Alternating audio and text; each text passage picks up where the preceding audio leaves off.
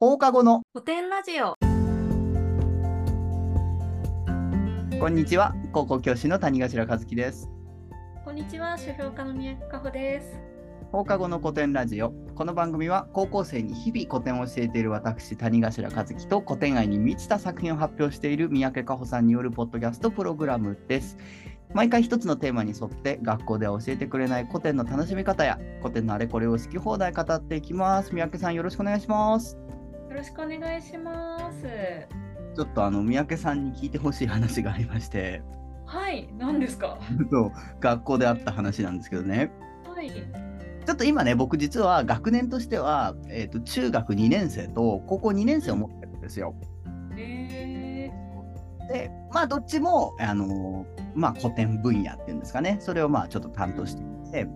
ー、でえそうそうせっかく中2と高2こう同時で持ってるのでなんかその2年生にアンケートを取ってなんかこう中学校2年生の古典学習のなんかこうモチベーションになるようなこうアドバイスだったりとかうんうん。高校2年生が古典勉強してきてこういうのが面白かったよとかほどね。こういうの割と大変だったよとかなんかそういうのを聞いてね。でそれをこううん。中学2年生に先輩の声みたいな感じで紹介しようみたいな。すごい。なんか中高一貫ならではのあれですね。良さですね、そうそうそうそう。っていうのをちょっとまあ今年初めてなんですけどそういうアンケートをはい。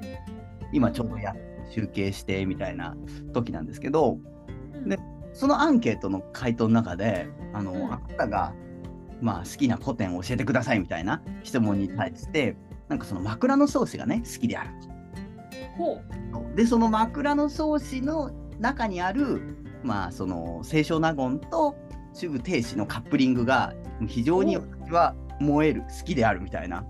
おおそういうのが書いてあってなんかこれを見たで枕草子カップリングみたいな僕の中で若干なんかこうふんわり思い浮かぶ人がいて。ふんわりね。そうそうそうふんわり。でその後の文章を読んだらで、まあ、それで枕草子が好きなんですけどもそれでおすすめの本で三宅か妄想古典というのがあります、えアンケートがあって。ー本当に？それはすごくないですか？いやこれすごいですよね。あのこのねまあポッドキャストみたいなのやってるっていうのを特に別に生徒とかには僕まだ言ってないから。あ言ってないんだ。なんか私言ってたんかあれかと思ってました。いやこれね言ってなくてそれこそねなんかその枕草子とかを今後やる時があるので学校で。あその他にまあうっすら紹介しようかなぐらいな感じで思ってたんですけど。そうなんだ。もうめちゃめちゃ宣伝してるもんだと思ってましたそんなにやってるんですけど。そう。えでもそれで私の名前っていうかまあ妄想コブを上げてくれたらめっちゃすごくないですか？今ちょっと感動してるんですけど。いやすごいですよね。だからびっくりしちゃってわーっと思って。そういや結構いろんな人に読まれてるだろうなあの本と思ってはいたんですけどそれこそね14歳に向けてのなんかレーベルだからあのーね現役世代の子読んでるだろうなっていうかことは思ってたんですけどまさか自分のこのすぐ近くにいる教え子がね。しかもえー、なんかそれで中部停止と清少納言好きになってくれたらめっちゃ嬉しい。なんかすごい。えー、ちょっとあの川での出版社の編集さんにも言っておきます本当に。なんか本当になんか現役の子が読んでくれてるの嬉しいですね学生さんの。そうなんです。がなんかどういう経緯で手に取るのかわかんないですけどでもすごい嬉しいな。なんかあれですねこうすごい金一封とか送りたくなりますね。なんていい子なんだ。それで中学2年生布教してくれるなんて。いやそうそうそうそう。そうなんですよ。まさに布教活動がそこで行われていてですね。ね的な話だ。いやー。だから僕がね今こうどうしようかなと思ってるのはその妄想古古文好きですって書いてくれた子にうんうん。僕はその作者とね って友人でねみたいな。ポッドキャストをちょっと一緒にやっててねみたいなのをどうで言うかっていう。いやーもうバリ一緒に仕事してますがってありがたい。結構古文とかね。でやっぱりそれこそねあの今日のテーマでもあるんですけど、まあ、文法の障壁がコトンと立ちはだかってあちょっとこ苦手だなみたいな思う人がやっぱ多いけれどもやっぱりそれを乗り越えたとかあるいはその文法を一旦こう脇に置いといて物語の内容とかを読むとやっぱりもう中高生とかでももう全然そこの古文のコンテンツってやっぱりこう面白いと思えるしこその古典なのかなっていうのもすごくその長い歴史に耐えて残ってきたのかなっていうのもすごく思ったなっていう。ありますよね。なんかこうその辺がなんていうんですかね。みんなに知れ渡るといいですよね。本当に。うん。なかなかそれこそ文法で終わっちゃうとみたいなね。あの前も話しましたけど品の普及活動もね我々もしていきたいですね。うんそうそうそう。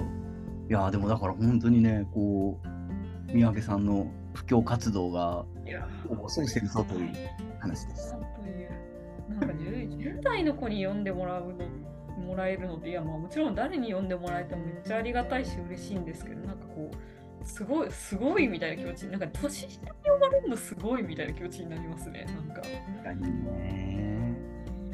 なんかあの特に今の中高生ぐらいってやっぱツイッターとかはもう使わない世代なので。そうそうそううんうん。我々がツイッターとかでそれこそエゴサとかしても引くうん。ようなあうんの確かこうまさにこう生の感想っていうかにね接点がないままなんか本本ベースで出会いがある感じがして。そうだともするとやっぱり本とか書いてるとこの本一体誰がこう読んでくれてるんだろうとか 思うことあるじゃないですか。思いますよね。でもそれがこうちゃんとこう届いていてっていうところがねねえ。ああ、なんかいい話だ。今日はちょっと気分よく喋れますね。本当に。というわけでねお礼言っといてください。あかはい赤下のつきには本当に。金一封とまでいかなくてもですねな何かはい。ありがたいものを用意しておきますので。う。はい。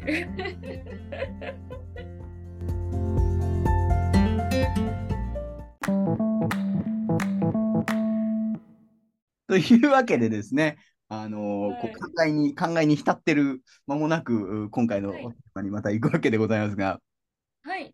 まあ、前回に引き続きということでございますけれども、文法についての話だということでございます。はいまあ、前回、えー前々回とあ文法にこうついてね、えーやってきまして、まあ、実は最終回ということでね、はい。やっていきたいと思います。えーそれではですね、まあもうあの、基本テーマは文法について語ろうなんですけどもね、毎回やってるのでね、一応テーマを発表したいと思います。えーテーマはこちらです。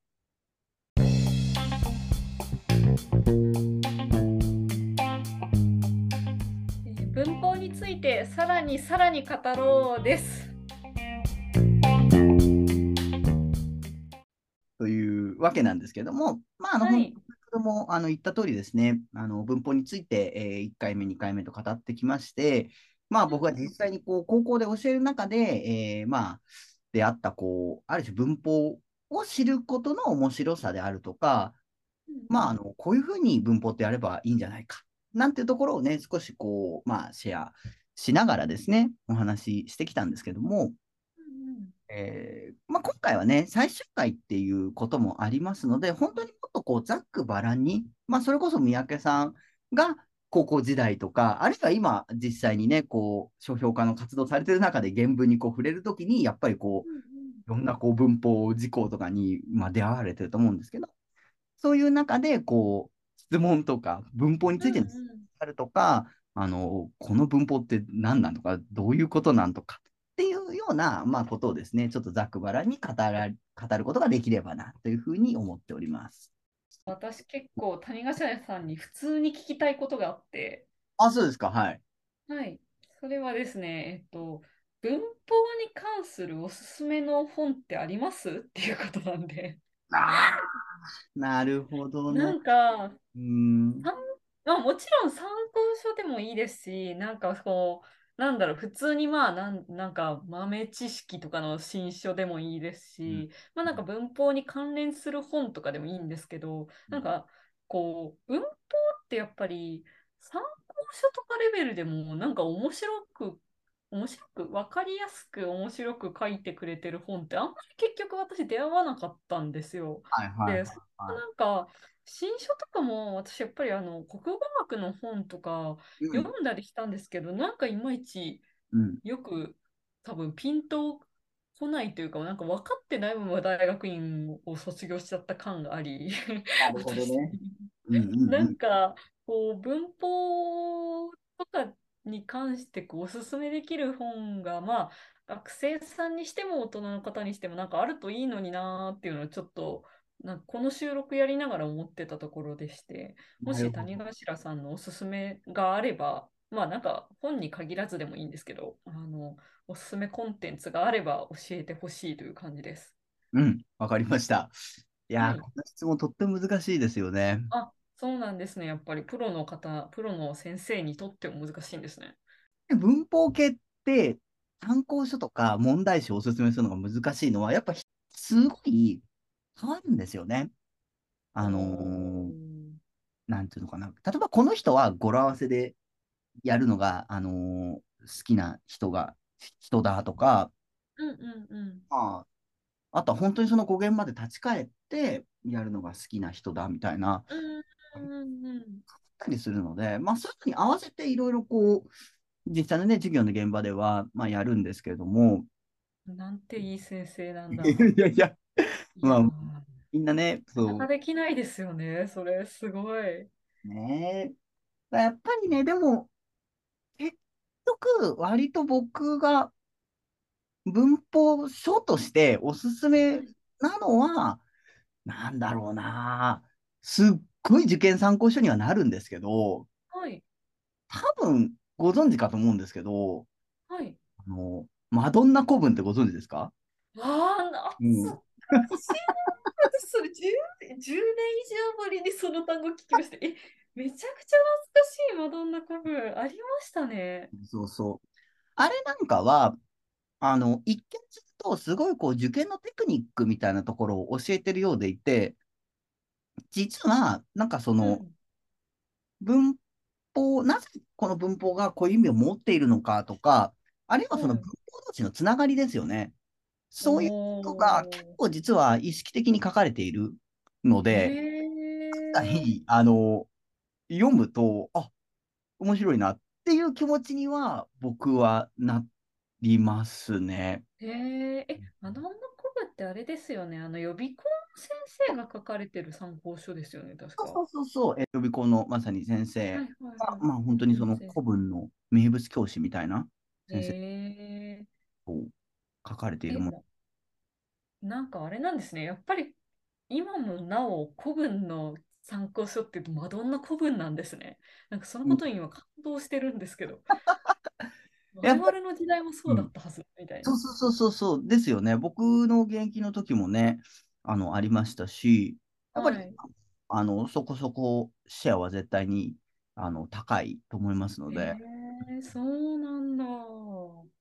あとはね、やっぱり僕、中高で教えてても、やっぱりその大学受験ベースみたいなので考えちゃうので、やっぱりすごくこう、うんうん。僕自身が見てるのが、やっぱりその予備校のほが出してる本であったりとか、うん。動画であったりするんですけど、今ね、案外に YouTube とかでも、その古典系の、それこそ文法をこう教えてくれる、こう、YouTube みたいな、結構あるんですよね。へえ。それこそ、あの、東進ハイスクールの吉野はい先生っていう人がいて。この人もね、そう、すごいこう有名なパンチパーマで、あの、うんなんかアロハシャツじゃないけれども、そういうこう、すすごいキラキラしたなんか虎柄の服みたいな、大阪のおばさんみたいなのをへしてえ。る先生で、はい。非常にこうヤクザっぽいような先生なんです。見た目的には。そうその人なんかも、まあ本ももちろん出してるんですけど、はい。あのあれですよね。YouTube でコンテンツなんかもやってて、それこそ。重要な助動詞の覚え方であるとか、おそういうものっていうのを、あの、結構こう、いいコンテンツ、動画コンテンツとして、まあ、コンスタントに配信してるっていうのもあるんですよね。へえあ、でもなんかそっか、YouTube とかで今の時代は、割とその、なんていうんですかね、こう、学、学びが得られるというか、なんかでも YouTube とかだとあれですよね、いろんな人の見れ、見られそうだから、こう、あんまりコストなく、なんだろう、好きな人見つけやすいというか、いいですよね、そういう点においては。そうなんですよね。本当にその、もう、めちゃくちゃいろいろあるので、うんうんうん。本当に自分に合ったものっていうのが、まあ、見つけることができるっていうのは、一つすごくこう強みかなというのは、まあ、思いますよね。あとね、うん最近、あ、これは面白いなと思ったのは、ちゃんとした署名をごめんなさい、定かじゃないんですけど、天海誠って読む古文みたいな、そういう本があっへて、え。とね、角川から出てるんですけど、これ、誠で読むそう古文かな？そうもしかしたらあれだったかもしれない。君の名はで読む古文だったかもしれない。そういうのがありまして。で、それが、あの、結構、君の名はのシーンですね。はい。が、こう、1ページにあって、ほうほうほう。で、それにこう関連するような、まあ、古文の文章であるとか、単語とか文法っていうのがこう説明されていて、うんうん。で、なんかね、その本の最終的な目標が何かっていうと、和歌を解釈できるようにするっていうのが一つの目標みたいなんですね。あこれありました。君の名はで古文和歌の読み方が面白いほどわかる本。そうそうそう。そうそうそう。えーしかも渡部先生が書いてる。え、めっちゃこの人和歌の大家ですよ。そう、渡部さん。そう。和歌研究の大家ですよ、本当。そうそうそう。あめっちゃ豪華じゃないですか。すごっ。そうなんですよ。っていう本が出てて、えーはい。君の名はっていうのも、まあ、それこそ新海誠が作っているので、まあ、和歌みたいなベースに一つうなっているんですよね。で、まあ、なんか最終的には、その、君の名はの元になったその和歌が解釈できるように、こう、一つずつ助動詞の意味であるとか、助詞の意味とか、単語の意味とか、あとはその、品詞分解の仕方ですね。そういうものを、まあ、1ページ1ページ、君の名はの C にこう照らし合わせながらやっていく。えー、面白い。しかし意欲的なもの。まあ、こういう形で、そう、うんうん。結構本当に古典どうにかしないとね、みたいなのは、やっぱり結構いろんな人が思っているところらしく、うんうんいろんなこうアプローチで最近いろんな本が出ているので、うん。はい。まあ、探してみたりすると面白いのかな、なんていうのは思いますね。えー、でもめっちゃいいですね。なんかこの「君の名は」の本とかってこう和歌とかで割と和歌を使ってその古典のなんていうんですかこう文法をうん。すごく、あの分からせてくれるみたいな本らしいのでなんかうんあれですねこう和歌とかなかなかとっつきづらく思えそうだけれどもね、君の名はとか、人気のアニメをこう題材にするという騒ぎだし、へえ、てか私はもうこれを渡部先生が書いていることに今感動してましたよ、本当に。本当にあの、渡部先生はね、もう和歌といえば渡部みたいな感じのあるそうそうそうそう先生ですもんね。そうそう。和歌はモチーフに使われてる、なんだろう、こう物語とかだと意外とありますもんね。そういうところから古文に入るのいいのかもしれない。そうですへ。ーすごいいろんな本が出ているんだな。いや、本当に、本当にいろんな本が出ているんだなっていう感じなんですよいや、。でもこれ国語の先生だったら追い切れなくないですか？すごいですね、国語の先生。いや、もう追い切れないし、ほとんどの先生は、まあ追ってないと思いますよ。あの、ねえうんなんか、こう、おん同じその古典とかって全然、なんだろうな、変わらないから、こうね、他の参考書使わなくてもいいかってなりそうですよね。うん、そうねえそうなんですよね。で、やっぱり、本当に文法書にしても何でもそうなんですけど、最初のね、三宅さんの質問に戻るんですけど、これだっていういい本のおすすめができないかっていうと、はい。まあ、どう書いても同じようになるんですね。おー、言えば。心理っぽい。そう。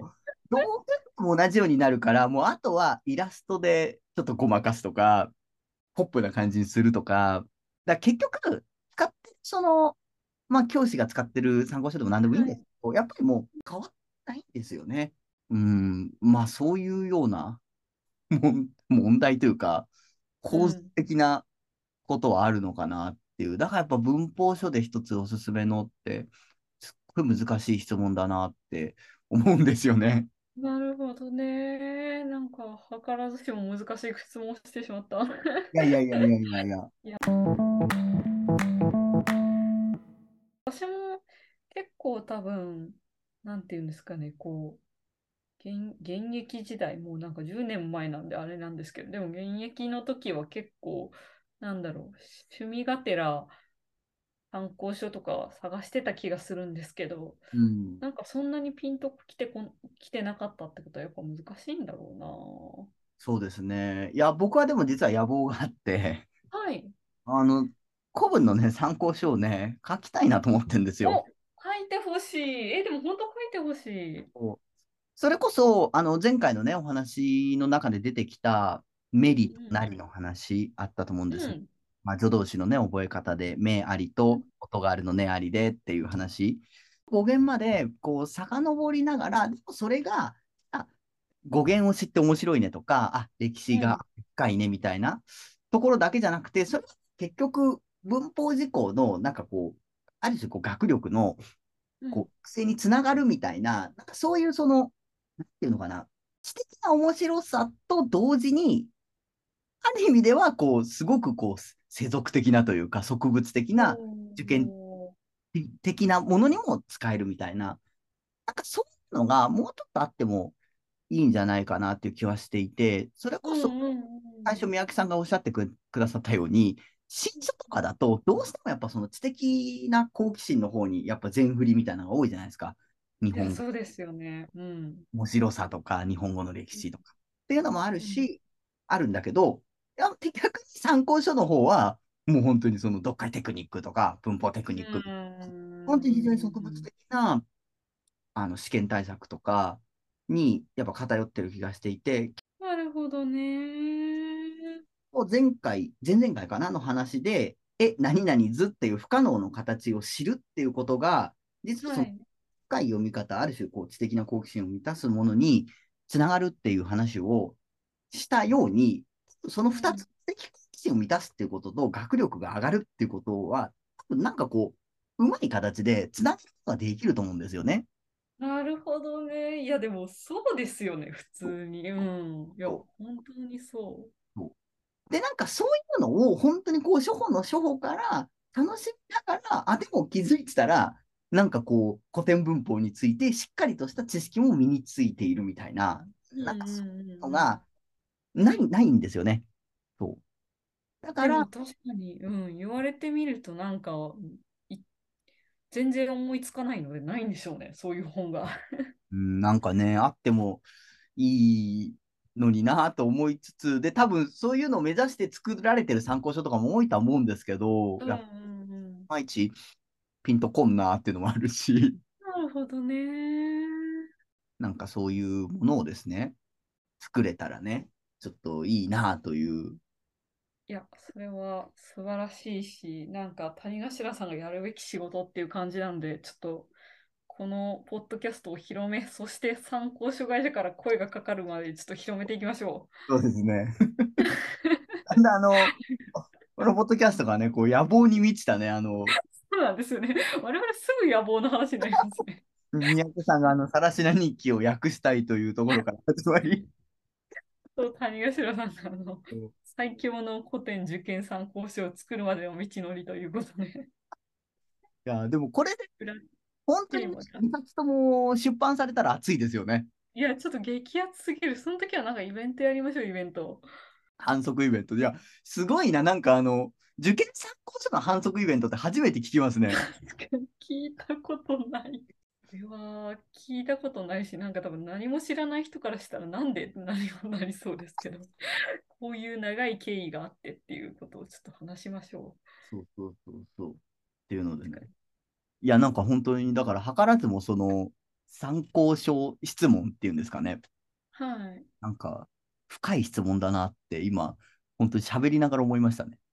いやー、でもな、結構なんだろうな、まあなんか古典に限らず私、国語、国語、現代文とかも含めて国語ってやっぱりなんかあんまり参考書が発達してない分野な気がしてて、勝手に。うん。やっぱり、なんだろう、配点の割に参考書そんなないよなって思ってた気がするので、なんか自分が、まあ今だと違うのかもだけど、でもなんか今の話聞いてると、やっぱ今もそうっぽいので、なんかその辺をね、こう、谷頭さんが開拓していってほしいですけどね。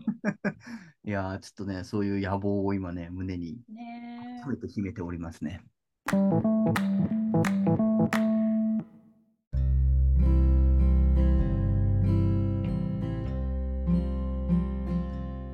やー、熱い熱い。素晴らしい。図らずもあの熱い回になりましたけどね。熱い回になりましたが。なんか飲み会、飲み会の終盤みたいなテンションになりましたけどね。確かに。まあ、第3回目ですしね。そうそうそうそう。いいんじゃないかっていう。はい。えーまあ、というわけで、えー文法会全3回ということで、はい。まあなんか、いい感じで文法について喋れたんじゃないかなという気がしてるんですけど、いかがですか、うんうんうんいや、だし、なんか文法について改めて話したり考えたりすることって全然ないから、結構私的に新鮮でしたね。なんか、谷頭さんの、なんだろう、その、文法を覚えるんじゃなくて意味を理解するみたいな話も結構新鮮でした。ああ、そうですかね。うんううんん。いや、本当に、でもそれは本当に、あの、教えるときには常にやっぱ意識してることで、やっぱ丸いにしないっていうことですよね。必ず言葉っていうのは絶対にその何かの歴史とか由来があってそうなってるんだっていうところがあるわけなので、うんう捉えるっていうことが、切って言えば覚えやすい。つまり学力が伸びるってことにもつながるし、同時につながりがあるんだっていう知的好奇心を満たすってことにもなるので、そこはすごくやっぱ意識していきたいなとは思いますよね。なんかいい風な感じ終わろうとしてますけど、僕が今。でもね、まあ、このポッドキャストも何ですか、こう知的好奇心を満たしつつ受験に役立つみたいな塩梅を狙っていきたいですよね。そこ大事ですね。うんねということでですね、お送りしてきました。放課後の古典ラジオいかがだったでしょうか、えー文法会全3回と、えーいうことでですね、文法についてあれこれ、えー話せたのではないかなというふうに、えー思っております。えーいつもの通りでございますけれども、番組ではですね、番組の感想とか質問とかリクエスト、それからもうなんとなくのお便りですね、この作品が最近好きなんだとかですね、もうそういうのでも何でもいいと思っておりますけれども、うん。えーリスナーの皆様の声をですね、えー募集しております。最近あの本当にいろんなあのお便り、えーいただくようになりまして、Google フォームでも上がってますので、あのまたこうその質問に答える会なんていうのをですね、えーやりたいなというふうにえー思っております。えーお便りはですね、番組の説明欄に貼ってある Google フォームの URL、えーそちらからお送りいただければと思います。お便りをどしどしお寄せください。お待ちしております。それではですね、また来週の放課後にお会いしましょう。さようなら。